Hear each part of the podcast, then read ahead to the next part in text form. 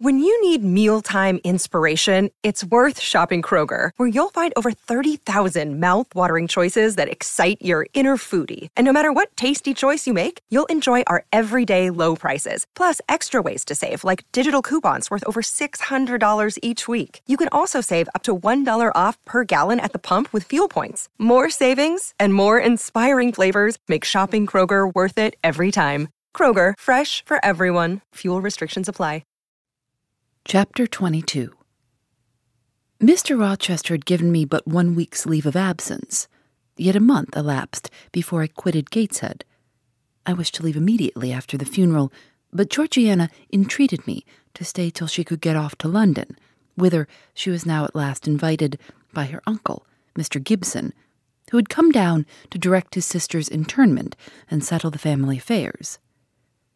Georgiana said she dreaded being left alone with Eliza.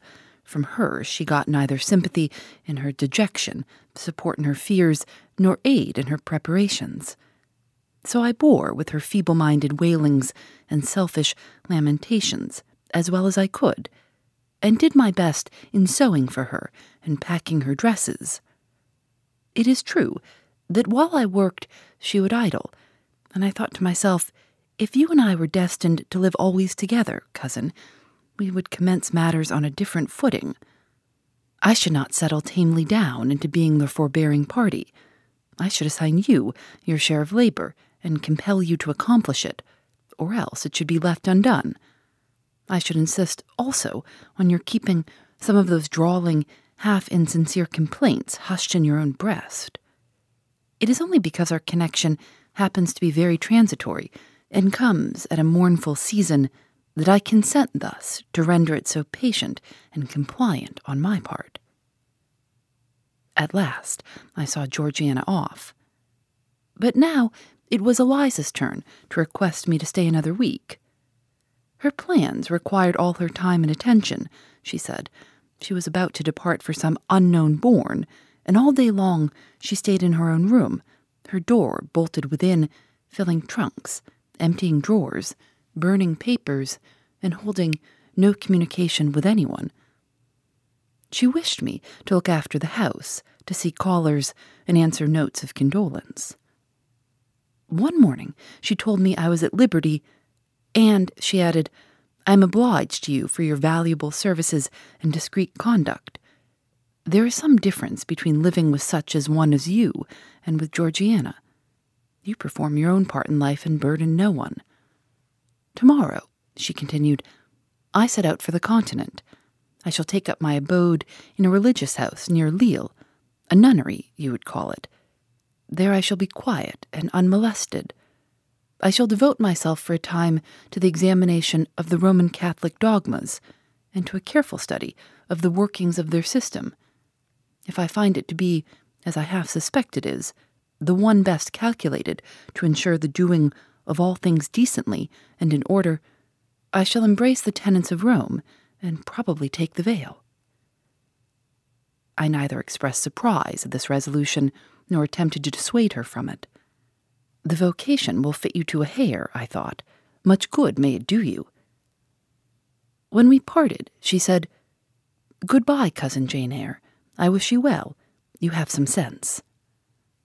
I then returned, You are not without sense, cousin Eliza, but what you have, I suppose, in another year will be walled up alive in a French convent. However, it is not my business, and so it suits you. I don't much care. You are in the right, said she, and with these words we went our separate way. As I shall not have occasion to refer either to her or her sister again, I may as well mention here that Georgiana made an advantageous match with a wealthy, worn out man of fashion, and that Eliza actually took the veil and is at this day superior of the convent where she passed the period of her novitiate and which she endowed with her fortune. How people feel when they are returning home from an absence, long or short, I did not know. I had never experienced the sensation. I had known what it was to come back to Gateshead when a child after a long walk to be scolded for looking cold or gloomy, and later what it was to come back from church to Lowood to long for a plenteous meal and a good fire, and to be unable to get either. Neither of these returnings was very pleasant or desirable. No magnet drew me to a given point, increasing in its strength of attraction the nearer I came. The return to Thornfield was yet to be tried. My journey seemed tedious, very tedious. Fifty miles one day, a night spent at an inn, fifty miles the next day. During the first twelve hours, I thought of Mrs. Reed in her last moments. I saw her disfigured and discolored face, and heard her strangely altered voice. I mused on the funeral day, the coffin, the hearse, the black train of tenants and servants. Few was the number of relatives. The gaping vault, the silent church, the solemn service. Then I thought of Eliza and Georgiana. I beheld one the cynosure of a ballroom, the other the inmate of a convent cell, and I dwelt on and analyzed their separate peculiarities of person and character.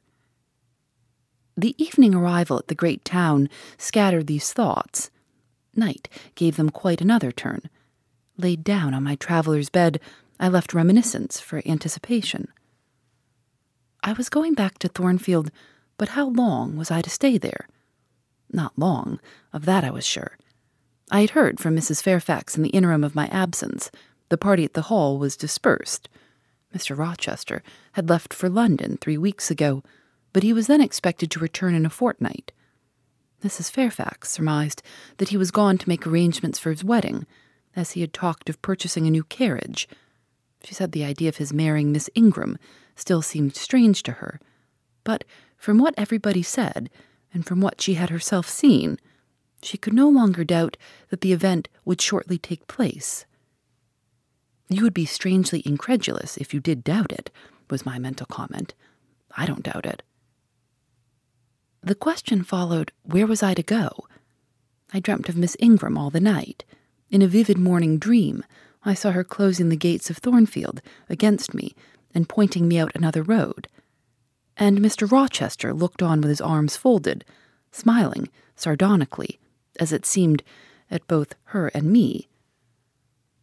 I had not notified to Mrs. Fairfax the exact day of my return, for I did not wish either car or carriage to meet me at Millcote.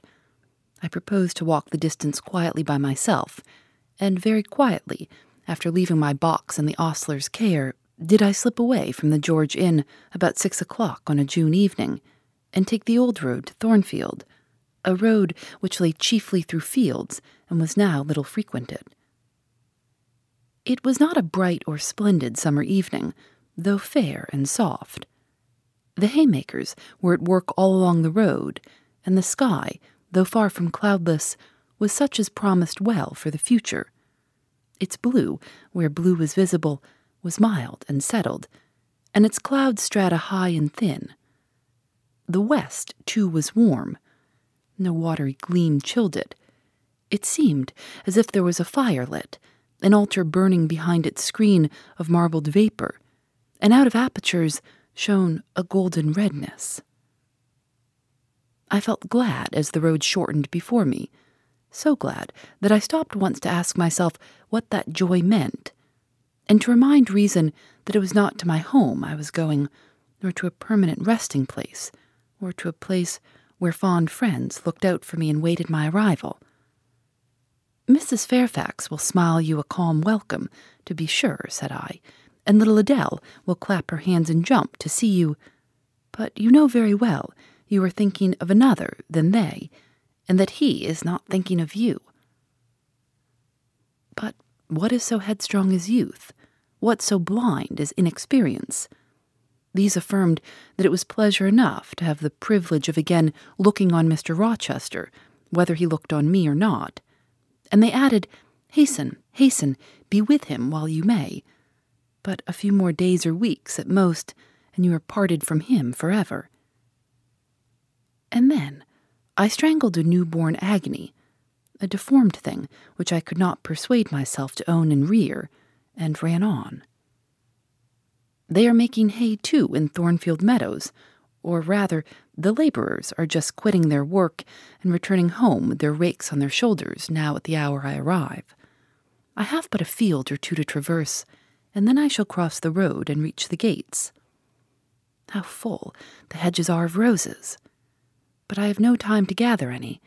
I want to be at the house. I passed a tall briar, shooting leafy and flowery branches across the path.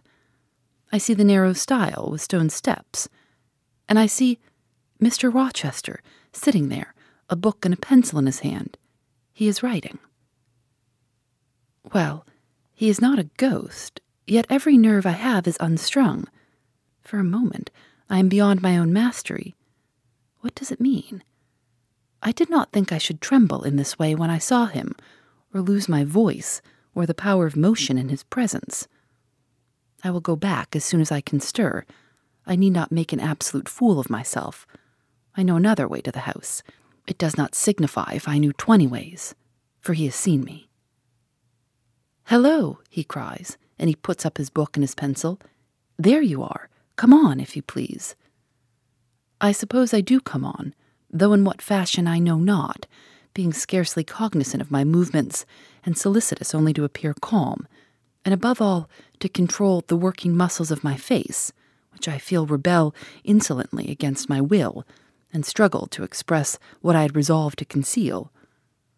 But I have a veil. It is down. I may make shift yet to behave with decent composure. And this is Jane Eyre. Are you coming from Millcote and on foot? Yes, just one of your tricks, not to send for a carriage and come clattering over street and road like a common mortal, but to steal into the vicinage of your home along with twilight, just as if you were a dream or a shade. What the deuce have you done with yourself this last month? I have been with my aunt, sir, who is dead. A true Janian reply. Good angels be my guard. She comes from the other world, from the abode of people who are dead, and tells me so when she meets me alone here in the gloaming. If I dared, I'd touch you to see if you were substance or shadow, you elf. But I'd as soon offer to take hold of a blue ignis fatuus light in a marsh. Truant, truant, he added, when he had paused an instant, absent from me a whole month, and forgetting me quite, I'll be sworn. I knew there would be pleasure in meeting my master again, even though broken by the fear that he was so soon to cease to be my master, and by the knowledge that I was nothing to him.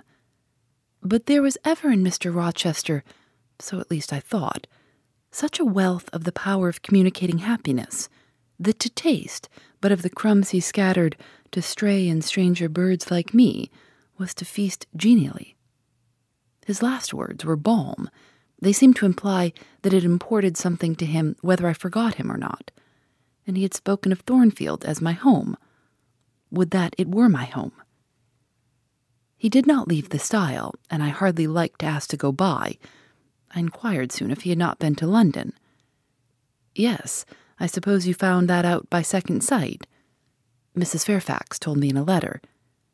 And did she inform you what I went to do? Oh, yes, sir. Everybody knew your errand. You must see the carriage, Jane, and tell me if you don't think it will suit Mrs. Rochester exactly, and whether she won't look like a queen leaning back against those purple cushions. I wish, Jane, I were a trifle better adapted to match with her externally. Tell me now, fairy as you are, can't you give me a charm, or a philter, or something of that sort to make me a handsome man? It would be past the power of magic, sir. And in thought I added, A loving eye is all the charm needed. To such you are handsome enough, or rather your sternness has a power beyond beauty. Mr. Rochester had sometimes read my unspoken thoughts with an acumen to me incomprehensible in the present instance, he took no notice of my abrupt vocal response, but he smiled at me with a certain smile he had of his own, and which he used but on rare occasions. He seemed to think it too good for common purposes. It was the real sunshine of feeling. He shut it over me now. Pass, Janet, said he, making room for me to cross the stile. Go up home and stay your weary little wandering feet at a friend's threshold. All I had now to do was to obey him in silence. No need for me to colloquize further. I got over the stile without a word, and meant to leave him calmly. An impulse held me fast. A force turned me round. I said, or something in me said for me, and in spite of me, Thank you, Mr. Rochester, for your great kindness. I am strangely glad to get back again to you, and wherever you are is my home, my only home. I walked on so fast that even he could hardly have overtaken me had he tried. Little Adele was half wild with delight when she saw me. Mrs. Fairfax received me with her usual plain friendliness. Leah smiled, and even Sophie bid me bonsoir with glee. This was very pleasant. There is no happiness like that of being loved by your fellow creatures and feeling that your presence is an addition to their comfort. I that evening shut my eyes resolutely against the future. I stopped my ears against the voice that kept warning me of near separation and coming grief. When tea was over and Mrs. Fairfax had taken her knitting, and I had assumed a low seat near her, and Adele, kneeling on the carpet, had nestled close up to me, and a sense of mutual affection seemed to surround us with a ring of golden peace, I uttered a silent prayer that we might not be parted far or soon. But when, as we thus sat, Mr. Rochester entered, unannounced, and looking at us, seemed to take pleasure in the spectacle of a group so amicable, when he said he supposed the old lady was all right now, that she had got her adopted daughter back again, I half ventured to hope that he would, even after his marriage, keep us together somewhere under the shelter of his protection and not quite exiled from the sunshine of his presence. A fortnight of dubious calm succeeded my return to Thornfield Hall. Nothing was said of the master's marriage, and I saw no preparation going on for such an event. Almost every day I asked Mrs. Fairfax if she had yet heard anything decided. Her answer was always in the negative. Once she said she had actually put the question to Mr. Rochester as to when he was going to bring his bride home, but he had answered her only by a joke and one of his queer looks, and she could not tell what to make of him. One thing specially surprised me, and that was there were no journeyings backward and forward, no visits to Ingram Park.